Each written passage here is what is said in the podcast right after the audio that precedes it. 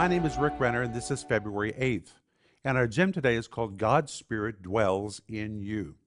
And our scripture is 1 Corinthians chapter 3, verse 16, which says, Know ye not that you are the temple of God, and that the Spirit of God dwells in you.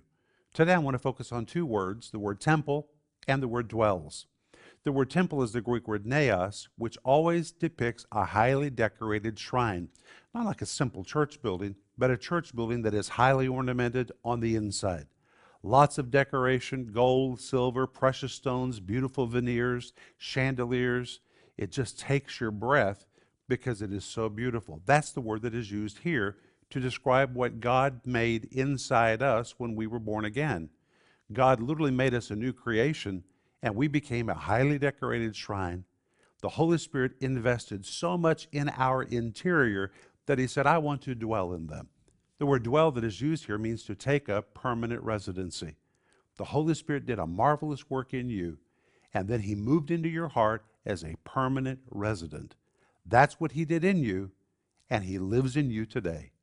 That's what I want you to think about.